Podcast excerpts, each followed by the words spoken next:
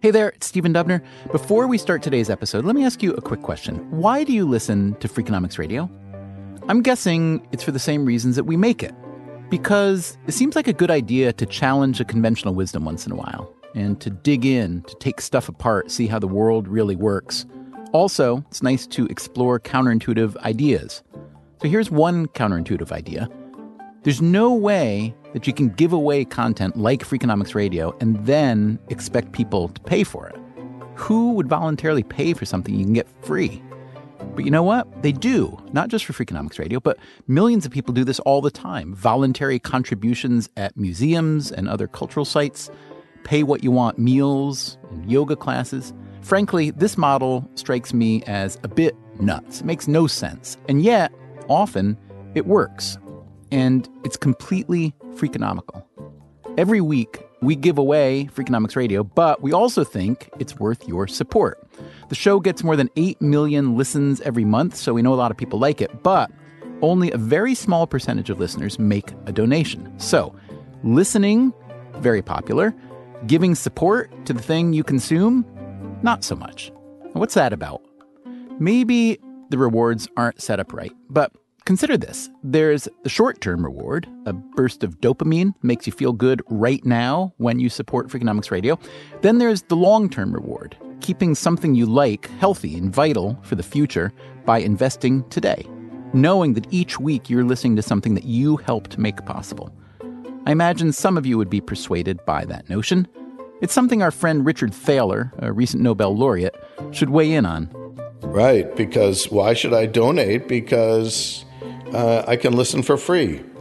So there was a famous paper written by Paul Samuelson defining what's called the public goods problem in economics and proving that for goods like public radio that anyone can consume without paying that no one will pay for it. And what we know is thankfully some people do contribute. And so the real world is a mixture. There are free riders and there are cooperators. So, what are you, a free rider or a cooperator? Only you can decide. As for us, here we are, just a podcast standing in front of its audience, asking for money with our transparent, truthful nudge. And we're going to make it easy. You can invest in the future of Freakonomics Radio in future episodes when you text the word nudge to 70101. You can also go to freakonomics.com slash donate to make your donation. Why not, right? After all, you've probably been accepting hundreds of nudges for all sorts of things that don't necessarily make your life better. Twitter notifications on your phone, those Amazon ads that follow you all the way to your inbox. If you're working in a big corporate office, your so called perks, the ping pong tables and free food, they're nudging you to work longer for no extra pay. Here at Freakonomics Radio, we're trying to be 100% transparent with our nudges. This show is worth something to you, otherwise, you wouldn't be listening right now. And we're going to build on the value by making more shows, telling more stories that highlight the amazing connections between economics and human behavior. That's where your money goes to making this show. Super simple. Now, what does that mean? On average, at least five people work on any given episode. Sometimes it's as many as eight really talented producers who spend their days wrangling the data and lining up evidence, tracking down experts that make this show unique. And there are other costs beyond staff studio time, office space, equipment, engineering and mixing, editing and sound design software, distribution, and those costs really add up. So, if you want more of this show, more episodes, more exploration of the world through the lens of Freakonomics, now is the time to chip in.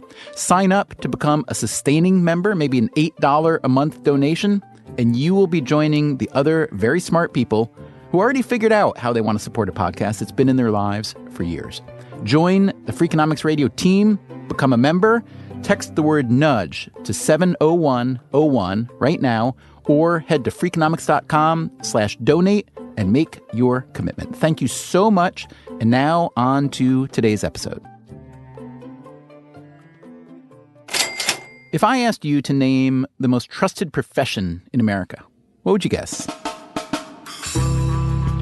Uh, most trusted. Oh, that's a challenging question. Um, wow, I'm too old to trust anybody. Uh, Maybe something in like the arts. No, it's not something in the arts. The most trusted profession in America today. Uh, not politicians. Certainly not politicians. Right. It's not politicians. In fact, they're the least trusted. The most trusted profession? I can't quite answer that. This morning we had breakfast at the hotel, and the lady who served the breakfast, she looked very, very sweet and kind. So I will say that lady. No, it's not that lady. Uh, maybe a coach. Okay, I'm thinking. Um, so many jobs. Construction worker. Pilots. Barbers. Uh, librarians. Uh, I would have to say a teacher. Teacher is a pretty good guess, but not the answer we're looking for. Most trusted profession in America. Uh, maybe a doctor. You're getting warmer. The most trusted profession, I would say nurses. I would say nurses. Correct. Nurses. For 15 years straight, nurses have topped the Gallup poll list of professions that Americans say are most honest and ethical. Last year, nurses got an 84% approval rating. The next closest, pharmacists with 67%, and then doctors with 65, followed by engineers, police officers, and so on, all the way down to journalists at 23%, lawyers at 18%, and yes, members of Congress at 8%. So, why are nurses ranked so high? For one thing, there's a good chance that you've directly interacted with one. There are more than 3.5 million nurses in the US. It's far and away the most popular medical profession and one of the most popular occupations overall. So, wouldn't it be nice to be able to measure the effect that nurses have on patient outcomes? Today on Freakonomics Radio, we'll give it a shot. So, one key advantage of this study is that we can compare the effects of nurses on patient health. We'll hear about a huge boom in one subset of nursing. I'm really excited to be a nurse practitioner because I want to make the healthcare system less broken. We'll hear about a national movement that's reimagining the role of nurses. The evidence seems to be that increasing accessibility of care in this way is actually getting better outcomes. But how this movement is running into a political and regulatory system that's hard to change. I mean, it's just almost insane. it's like putting the mafia in charge of the New York Police Department. That's next, right after this.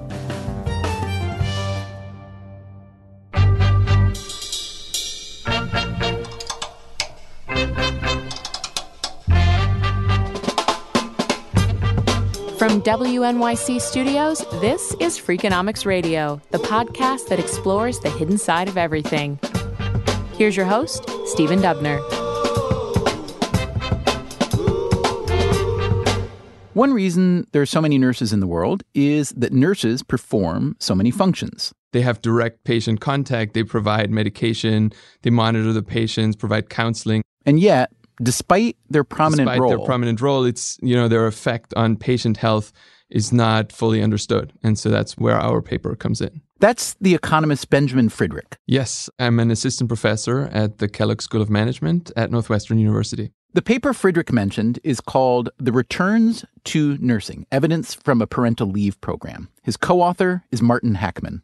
Yeah, so I'm an assistant professor of economics at UCLA. Hackmann and Friedrich make clever use of what might be called an accidental experiment. So we're in Denmark in the mid 90s, and basically the economy is not doing so well. Relatively high unemployment. And the idea at the time was to bring in some public programs that would rotate the workforce and give opportunities for people that are currently unemployed. And what the government decides to do is expand their existing parental leave program and offer up to one year of additional leave of absence to every parent with a child aged eight or younger. One year of extra paid leave, that is. So parents will receive typically 70% of their previous income and with job security to return to their previous position. So, Denmark was offering a rather generous parental leave program, including a guaranteed return to your old job. So, any parent could take advantage. Yeah, so the point is this reform was not targeted at the health sector at all, right? Statistically, though, it's heavily women that took advantage of it. So it hits healthcare providers completely by surprise.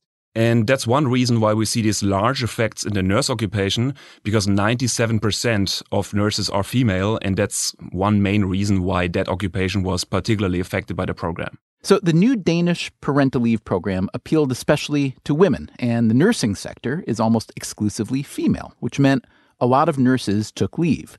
But then, and here's the really important part. But then there were no unemployed licensed nurses that could replace them. That's right.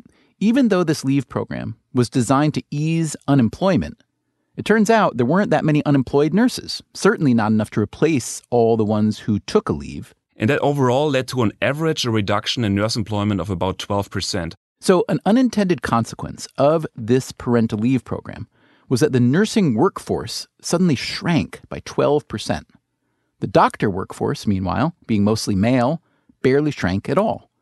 This sudden shortage of nursing care turned out to be exactly the kind of shock to the system that a researcher can exploit to measure cause and effect. In this case, Hackmann and Friedrich wanted to see how the nursing shortage affected health outcomes.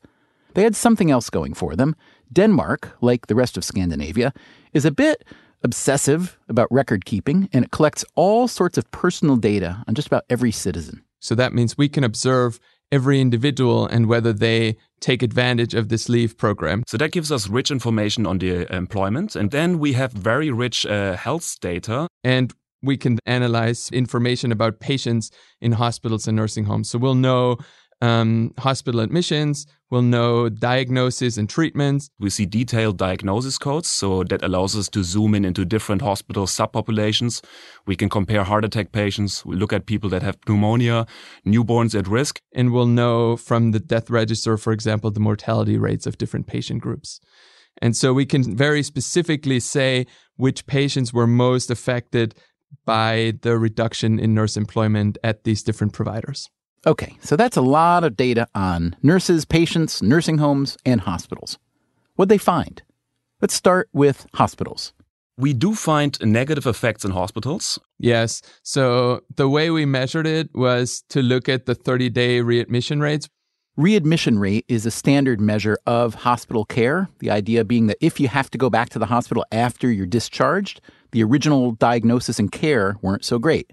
On this measure, the economists found the nursing shortage led to a 21% increase in readmission for adults and children and a 45% increase for newborns. So, nurses would seem to be quite important to overall health outcomes. But if you think that effect is large, consider the data from nursing homes, where nurses play an even more prominent role than in hospitals we see that this reduction in nurses uh, leads to a 13% increase in mortality among people aged 85 and older. Yes. So, what we find is that, in particular, circulatory and respiratory deaths in nursing homes significantly increase. Just to put this roughly into perspective, right? So, um, the parental leave program reduced the number of nurses by 1,200 in nursing homes persistently and that increased the number of mortalities by about 1700 per year when you consider the 65 year olds and older, or about 900 people if you look at the people aged 85 and older. So these effects are what we think quite large. Quite large indeed, which suggests that the returns to nursing are quite high. So, if nothing else, this evidence would seem to justify the fact that nurses consistently win the most trusted profession competition but what else should we make of this finding? Imagine you're a policymaker.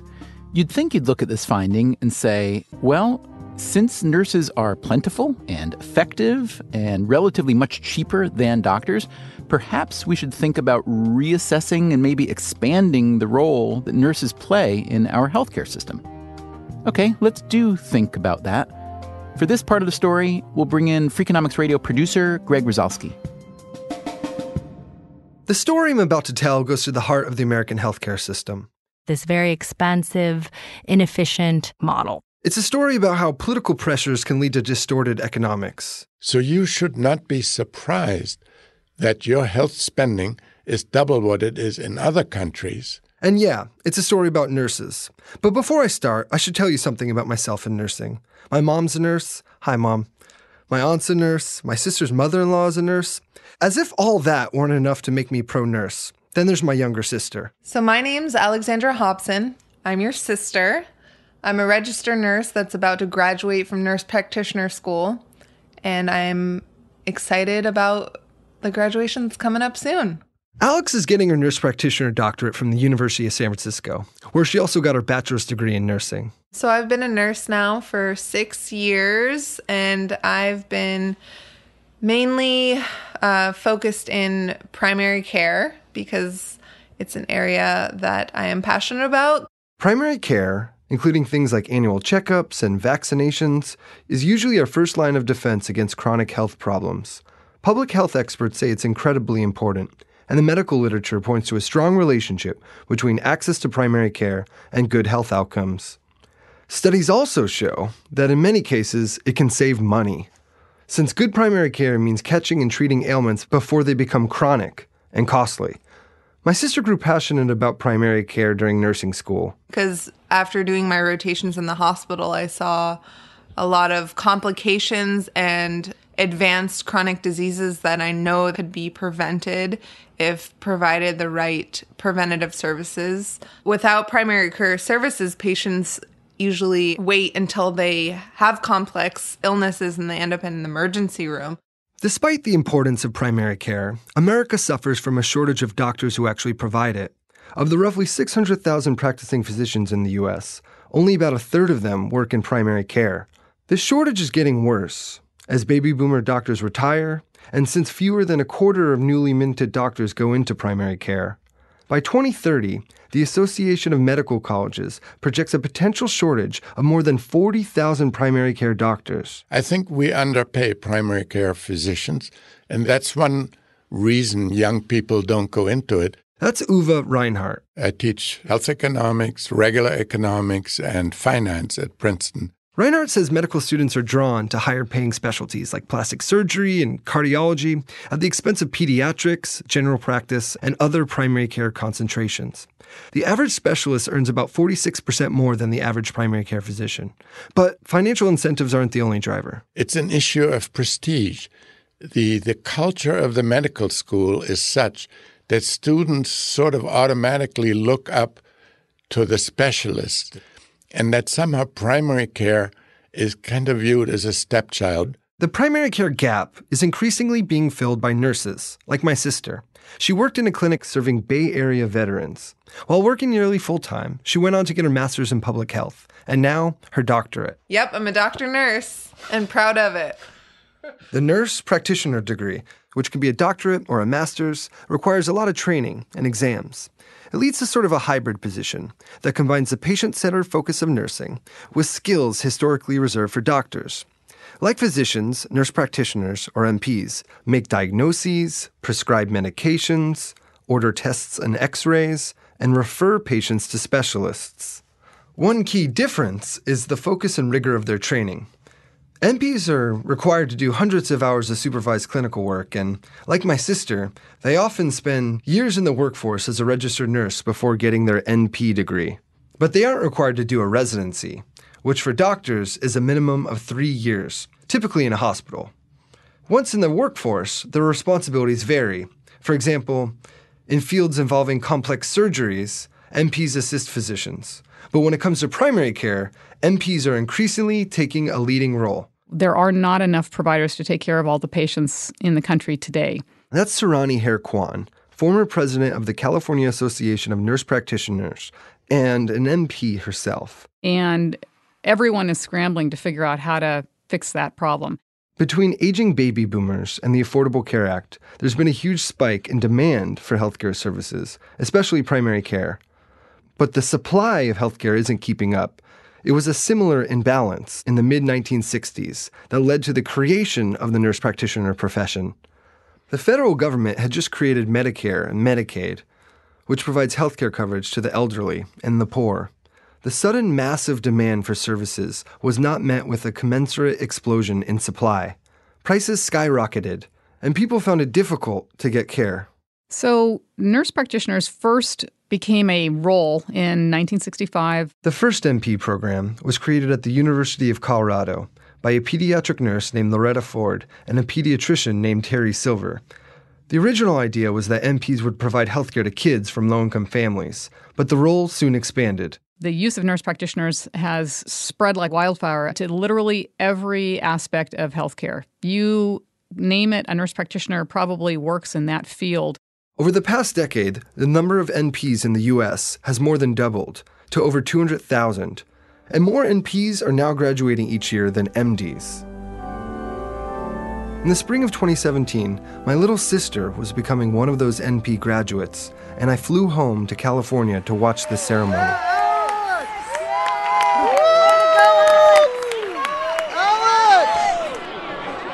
Did you hear her screaming your name? No. Here, give me a hug. I'm really proud of you. thank you. Thank you. I also met a lot of my sister's classmates, and I asked them why they were becoming NPs. I'm Erin Flynn. I am a LGBT nurse, and I'm really excited to be a nurse practitioner because it is a really underserved population that really needs more primary care focused on helping them. Name Christian Aklan, coming from Daly City, California. Why I'm excited to be a nurse practitioner? Uh, I'm just ready to change the lives of my patients. My name is Kelly Booth. I am from Phoenix, Arizona originally, and I'm really excited to be a nurse practitioner because I want to make the healthcare system less broken. But as the profession grows, it's facing legal and political challenges from state governments. In most states, NPs have had to fight to obtain a license that would give them what's known as full practice authority, letting them provide all the services they've been trained and certified to deliver. In California, for instance, they've been on the losing end of this fight. Serrani, Hare, Kwan again. We've now had three full practice authority bills that have all failed. So, what's the problem? To figure it out, I decided to drive up to the state capitol in Sacramento. After passing through metal detectors and security, I made it to the office of Senator Ed Hernandez. Hey, how's it going? Good. Hernandez represents the San Gabriel Valley, just east of Los Angeles. So, by profession, I'm an optometrist. Um, been one for 30 years. Uh, been involved in politics pretty much my whole life. Became an activist. Was concerned about healthcare in the state, how individuals didn't have access decided to run in 06 got elected uh, now i'm in the senate and been chair of the health committee and have been uh, honored to be a public servant one of the first big things hernandez did after getting elected was to form a select committee that analyzed the medical workforce of the state we found out there was a huge shortage of uh, primary care providers. But not only was there a workforce shortage, but there was a huge distribution problem of where the primary care providers go to. Where they didn't go to was California's rural areas, a trend that holds true in many other states as well. The National Rural Health Association says that a quarter of the U.S. population lives in rural regions, but only 10% of physicians actually practice there. There's a similar shortage in low income urban communities. In both cases, doctors are reluctant to accept the low reimbursement rates of government funded health programs. Hernandez wanted to do something about these primary care shortages. One option would be to get more doctors into the system, but it turns out that's really difficult. For one thing, Hernandez says, there's limited capacity at U.S. med schools. Of the 53,000 students who applied for admission in 2016, 32,000 were rejected from all the schools they applied to. That's 60% of all applicants. So we have a, a, finite number of medical schools, whether it's in California or across the country, and they're not growing in leaps and bounds. Uh, the biggest hurdle is obviously the cost. There's also the time and money it takes to become a doctor four years of undergrad, four years of med school, and then a residency of three to seven more years. There's at least 12 years before they're out in the workforce. An even bigger issue is the limited number of residency slots. Since 1965, the federal government has provided most of the funding for residencies through the Medicare program, but the number of Medicare funded residencies was capped by Congress in 1997, and other sources of funding have been slow to make up the difference. There's an ongoing debate about the residency system. One side argues we should remove the funding cap and increase the number of subsidized residencies. Another side would like to see more fundamental reforms. They believe a redesigned system could work without the $15 billion Washington spends on residencies every year. It's a big, complicated subject, and I won't take you down that rabbit hole right now. The important part is both sides agree the current policy is a key issue behind the shortage of doctors, and why each year thousands of med school grads can't find a residency. So, between the residency bottleneck and the med school bottleneck and the very high cost of tuition, you could see why so few new doctors are heading into the relatively low paying field of primary care. So, Hernandez had an idea. What if, instead of trying to break all those bottlenecks that constrict the supply of doctors, he could encourage a different supply of primary care providers? Uh, nurse practitioners, they're not only less expensive to train, they're more cost effective because there's less overhead for them. They have a lower student debt, and therefore they're willing to possibly even take a lower reimbursement. They truly could, could fill in the gap when it comes to primary care. But as we heard earlier, California law does not give NPs full practice authority. Instead, they have to work under the supervision of physicians, who are each limited to overseeing only four NPs. And that supervision can cost a lot of money. Hernandez believes this requirement severely limits the impact NPs can have on closing the primary care gap. So he began a fight for a bill to free NPs from these constraints. So, what they can do under this bill is exactly what they're allowed to do under the law right now. The only difference is they can do it independently without physician supervision. The main argument against allowing NPs to practice independently is that they have less training than physicians. But there's a mountain of empirical evidence from randomized trials, case studies, systematic reviews, and analyses of malpractice claims in states where similar legislation is already passed that all points to the same thing. When it comes to primary care, NPs are just as safe and effective as doctors. Uwe Reinhardt again. I am not aware of any literature that said care given by nurse practitioners uh, is of inferior quality or causes safety issues, and so on and so forth. Some studies also find patients prefer NPs to doctors, perhaps because they report NPs, on average, spend more time with patients. So their training is less expensive. They get similar or better outcomes. And, by the way, they typically make about half as much as primary care physicians. All this makes NPs good candidates to provide primary care to underserved populations. So you can see why health economists like Reinhardt support giving NPs full practice authority.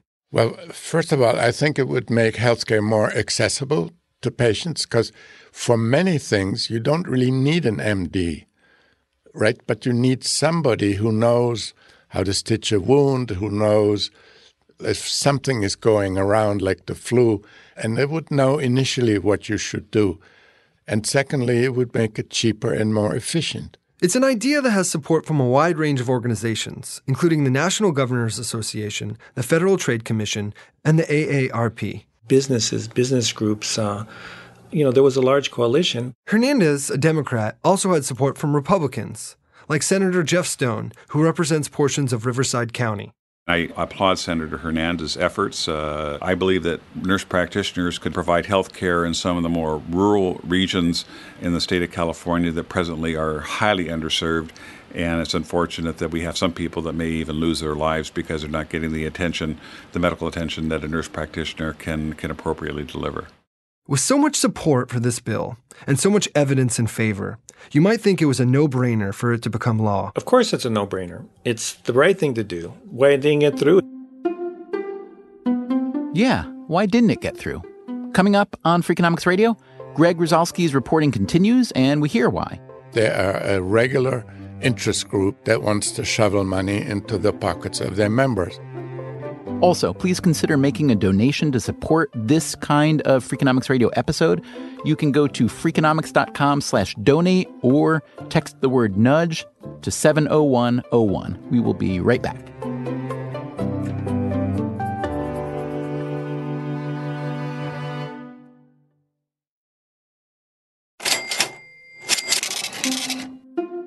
I'm Stephen Dubner. This is Freakonomics Radio, and our producer Greg Rosalsky has been reporting from California about a legislative fight to allow nurse practitioners more authority to practice medicine. Right. Thanks, Stephen. So, Democratic State Senator Ed Hernandez was telling us about this bill he sponsored, which had all kinds of support.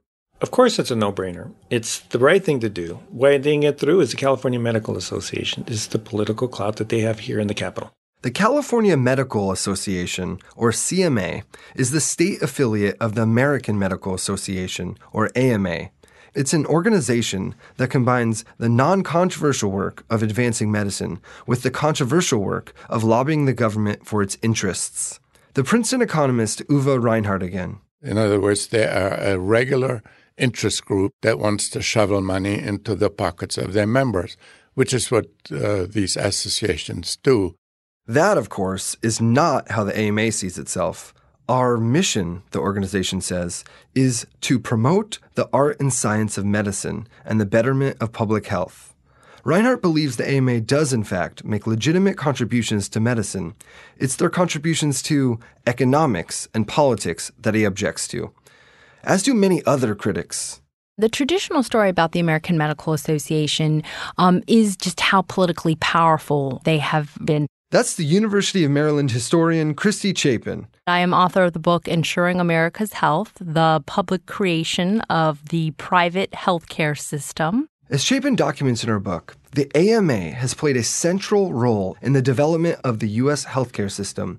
In the 1940s, for instance, they helped sink President Harry Truman's push for universal health care. It arguably was the largest campaign ever conducted against one piece of legislation. The AMA has also had a strong hand in shaping the medical marketplace, much to the chagrin of free market advocates. The economist Milton Friedman, for instance, spent much of his career blasting the AMA for using its political and economic power to stifle competition and drive up prices.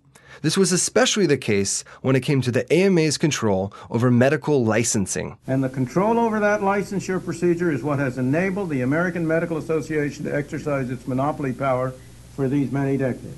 Friedman argued that the AMA exerted undue control over every step in licensing doctors.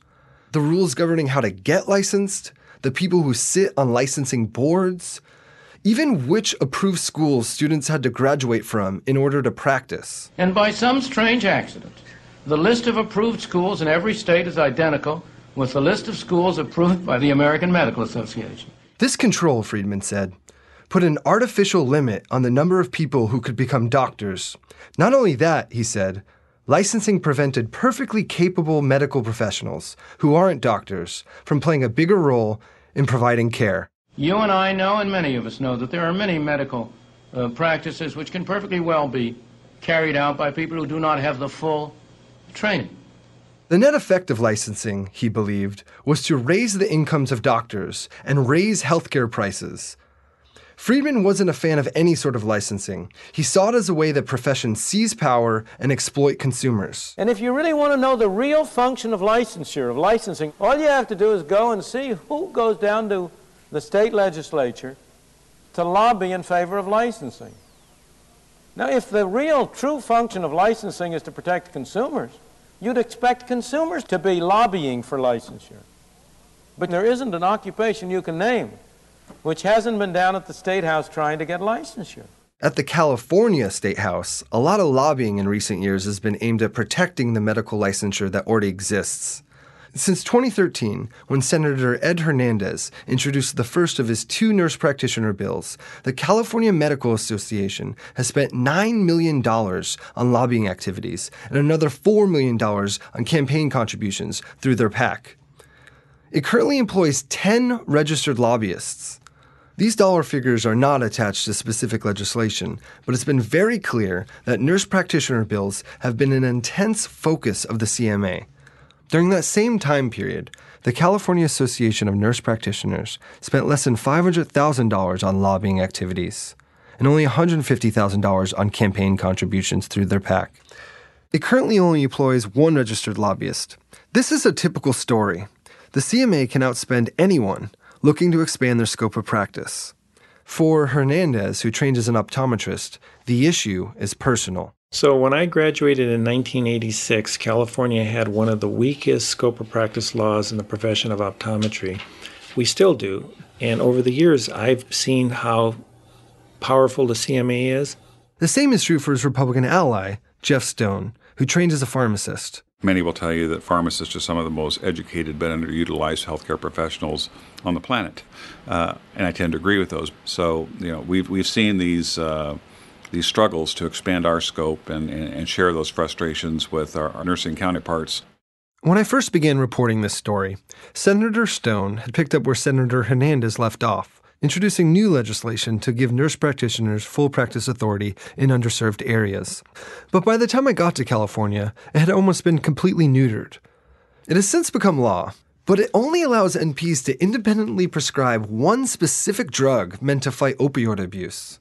So, what happened? Well, unfortunately, uh, we have political realities up here. You know, so I'd like to say that it's the citizens of this state that really govern this institution, but I'm going to be the first to tell you that it's not. If the citizens aren't governing, who is?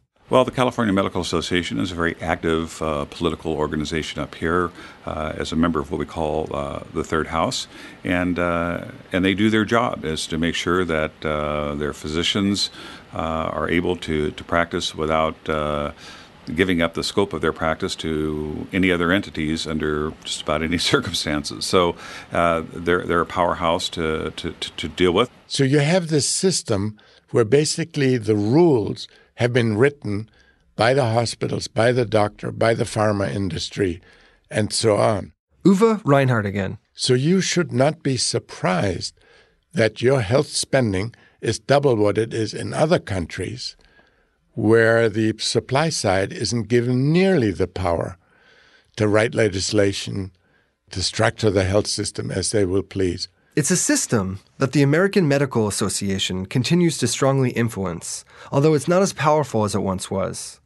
The historian Christy Chapin argues it's lost legitimacy with a lot of doctors. As I did very careful research um, on the association, what I found is that oftentimes the leaders were out of step with what the rank and file wanted. This was especially the case when the AMA fought the creation of Medicare and Medicaid.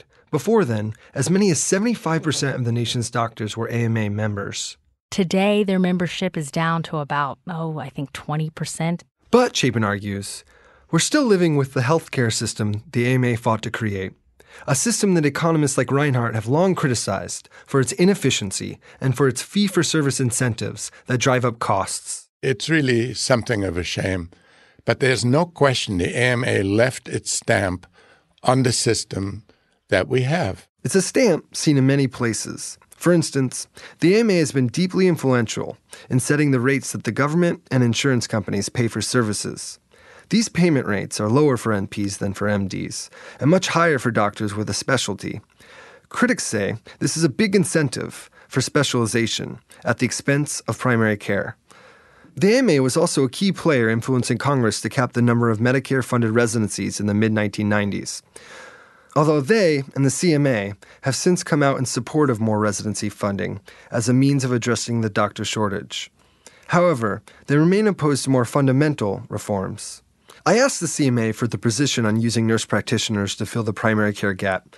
They replied, quote, California must take immediate steps to train and retain more physicians. End quote. Doing away with physician led, team based care is not a viable option for patients.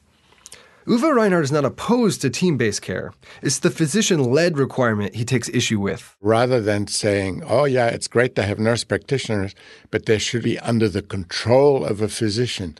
I don't like that arrangement. I'm an economist. I like competition. Going one step further, the economist Dean Baker recently declared that U.S. doctors' associations, by limiting competition, are essentially acting like a cartel. This, he argued, is a key reason why doctors earn twice as much in the United States as in other rich countries. Whether through the AMA or other institutions, doctors remain deeply influential in health policy, including in some states by sitting on licensing boards for nurses. Our medical boards, the licensing boards, reek of conflicts of interest. I mean, it's just almost insane.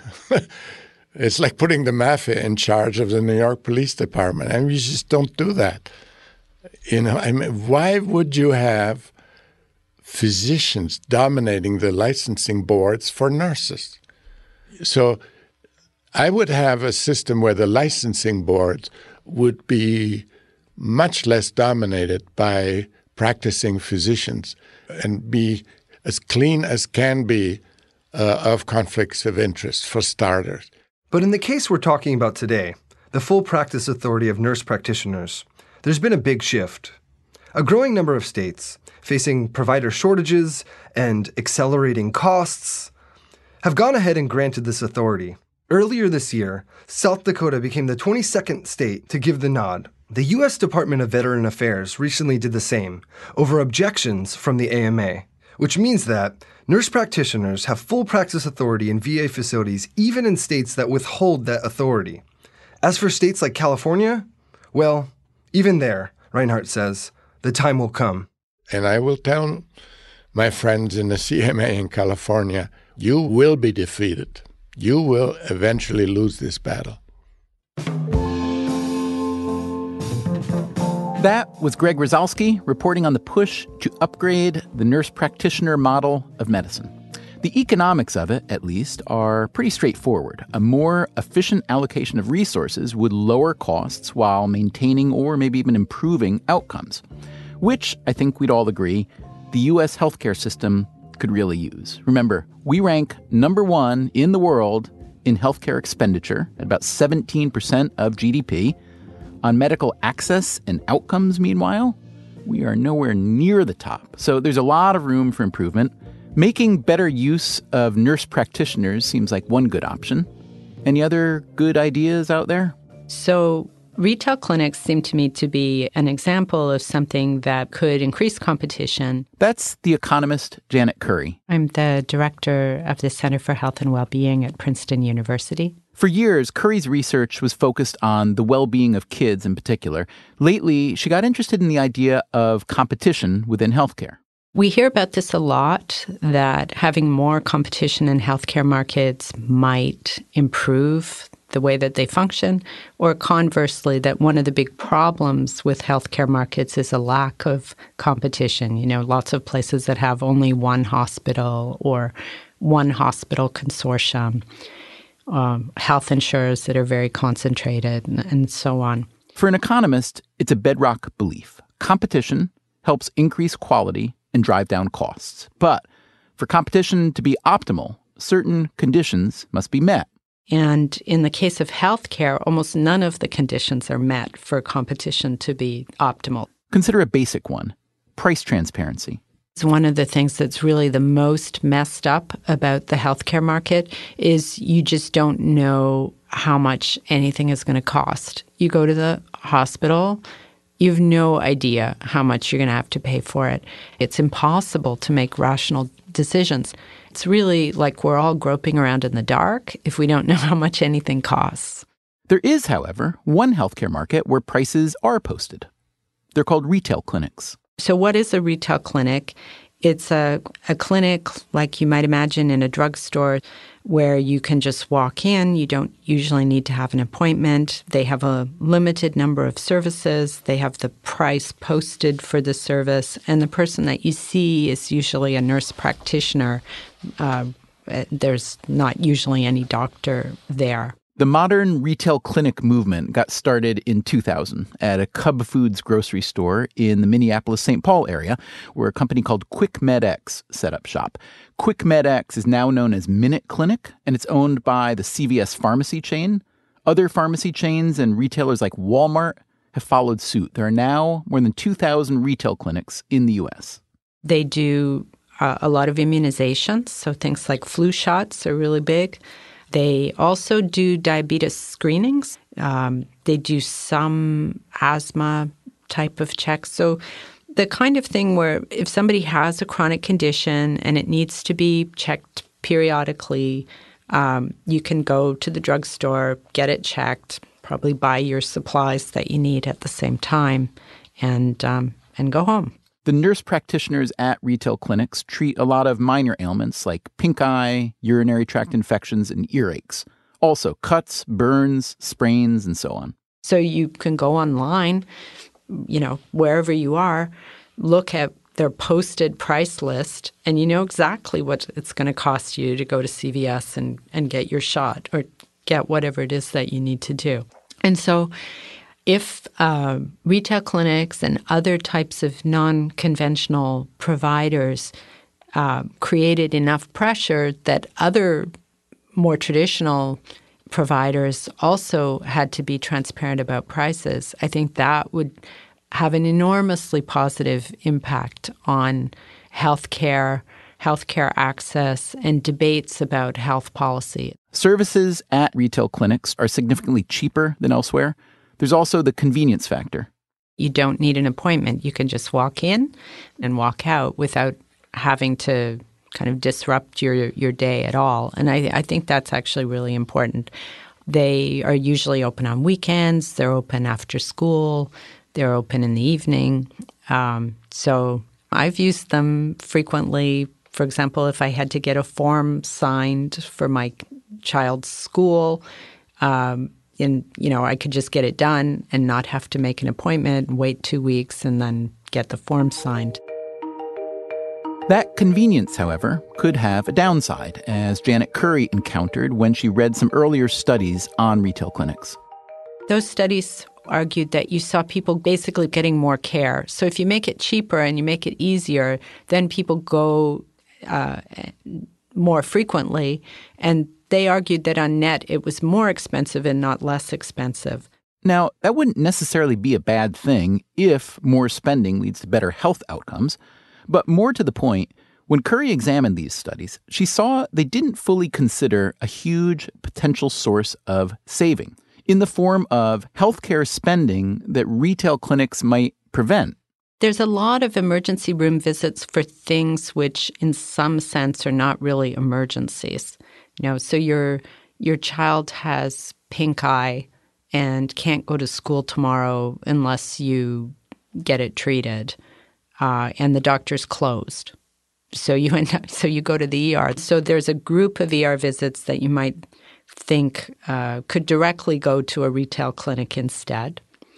And there are also ER visits because of simple things that didn't happen. So if somebody has diabetes and they don't take care of it, they could end up in a diabetic coma and have to go to the ER. And so something that was a matter for primary care becomes an emergency.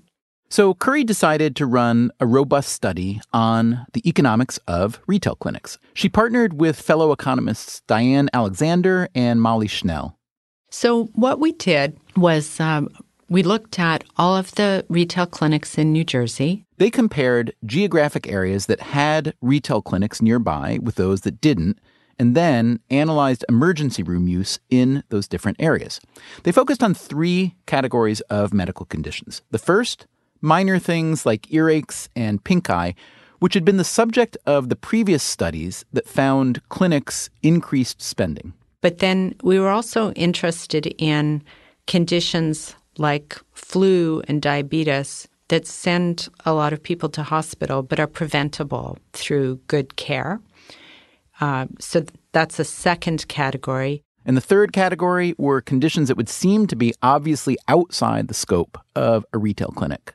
And so in that category would be things like fractures, poisonings, and childbirth. You're not going to go to CVS to have your baby, you're going to go straight to the hospital. So Currie, Alexander, and Schnell ran the numbers to measure how retail clinics affected ER visits in these three categories. So, what we found was that there was a reduction in ER visits for the minor things, and that's kind of consistent with what other people had found. Okay, no surprise there. But the new finding really was that there was also a reduction in visits for the the preventable care conditions like diabetes in particular and flu. So, access to primary care at clinics does seem to decrease hospital use. And what about the third category of conditions? Were people having their babies at CVS? And then in the third category, where we didn't expect to see any effect, we didn't see any effect. So that was reassuring. They also computed the costs of healthcare spending in places with and without clinics. Contra the earlier studies, they found on net big savings for consumers and the taxpayers who fund government healthcare spending. Yeah, so our estimate was that it was about $70 million a year in New Jersey. So the, the savings were coming from people uh, getting their minor condition treated in a retail clinic instead of an ER. And then the second source of saving was actually preventing people from getting sick by getting them flu shots and getting them timely diabetes screenings.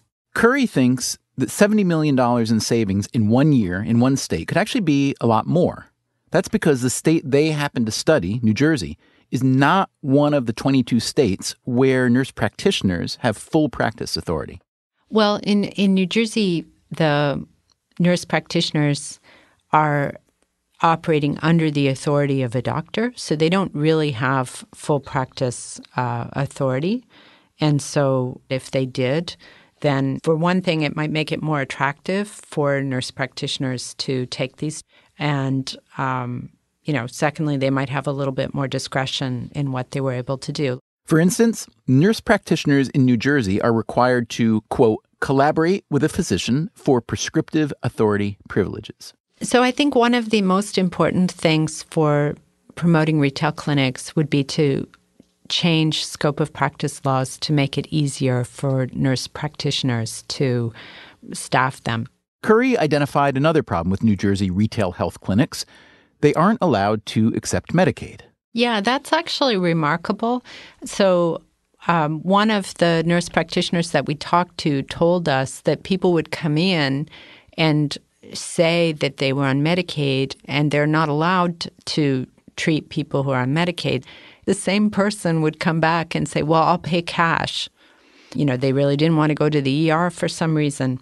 So it, it seemed kind of crazy that um, something that the patients really wanted and would be cheaper for Medicaid was not available to them. Currie has come to believe that retail health clinics are generally a good, cost effective idea and could be improved by accepting Medicaid and giving nurse practitioners more authority. She also believes that clinics might pose enough competition to force traditional healthcare providers to improve their business practices. So much of the recent healthcare debate has been about the demand side, especially the rise in people with insurance coverage.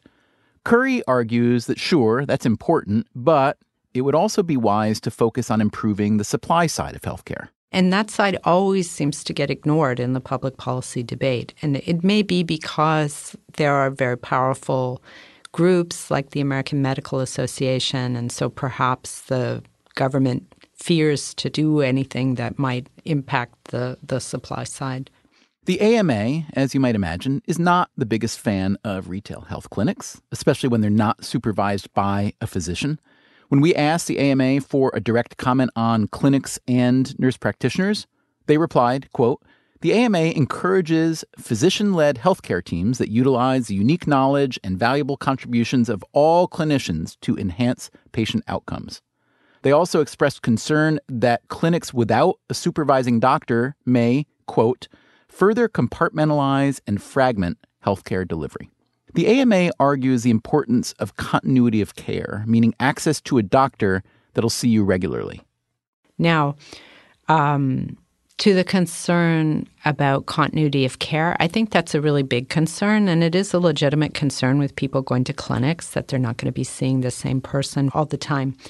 Uh, I think the problem is we're sort of comparing the care from retail clinics to some sort of idealized care which doesn't really exist for most people now you know? We all move around a lot. Doctors go you know in and out of practice. Doctors move around a lot. And you end up seeing different doctors all the time anyway. Uwe reinhardt janet currie's fellow princeton healthcare economist is less generous toward the medical associations and while on the one hand you don't accept Medicaid patients, on the other hand, you worry that a Medicaid patient might not get the best quality uh, if they go to a nurse practitioner. So the argument seems to be for the poor, nothing but the best. And since we don't want to pay for the best, the poor get nothing. I find that a very cynical posture. Worse yet, Reinhardt argues, the influence of associations like the AMA and CMA is still grotesquely outsized. So we don't really have a democracy in the way we teach that in high school. It's more a plutocracy, really, uh, a thing run by interest groups. What the average American patient dreams about or wants is completely irrelevant. Uh, as I always put it, what 10 million Americans might want to aspire to is nothing compared to what one K Street lobbyist thinks about in the morning in the shower.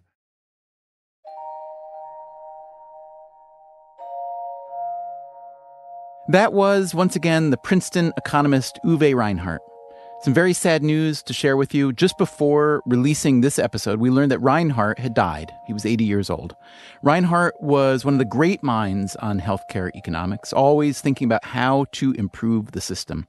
He was also a friend of this program, and we feel privileged to have interviewed him several times. Our condolences to his family, and our thanks to Uwe for all that he taught us. Coming up next time on Freakonomics Radio, this past election day, the state of Texas passed a referendum that'll allow banks to offer a prize linked savings plan, what's sometimes called a no lose lottery. It's a smart policy idea, a great alternative to the high risk, low return state lottery. And you want to know how that Texas law came to pass? It started with one person who happened to listen to one episode of Freakonomics Radio about the no lose lottery. So, you know, a lot of Americans think the lottery is their only chance at winning big sums of money. Why don't we take that appetite for gambling for a product like this and attach it to a savings vehicle that offers some positive return? It's a win win situation. So, next week, we'll revisit our episode Is America Ready for a No Lose Lottery? And we'll hear from the guy who got the ball rolling in Texas. Sometimes our show can actually help get something done, and that's in large part thanks to your generosity. So please do consider joining all the other people who support this show by making a donation. Go to freakonomics.com slash donate or text the word nudge to 70101. And thanks.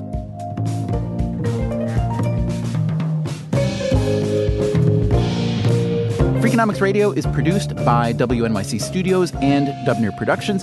This episode was produced by Greg Rosalsky. Our staff also includes Alison Hockenberry, Merritt Jacob, Stephanie Tam, Eliza Lambert, Emma Morgenstern, Harry Huggins, and Brian Gutierrez. We also had help this week from Zack Lapinski and Dan Dzula. The music you hear throughout the episode was composed by Luis Guerra. You can subscribe to Freakonomics Radio on Apple Podcasts, Stitcher, or wherever you get your podcasts. You should also check out our archive at freakonomics.com where you can stream or download every episode we've ever made. There are more than 300 by now. You can also read the transcripts and find links to the underlying academic research. We can also be found on Twitter, Facebook, or via email at radio at freakonomics.com. Thanks for listening.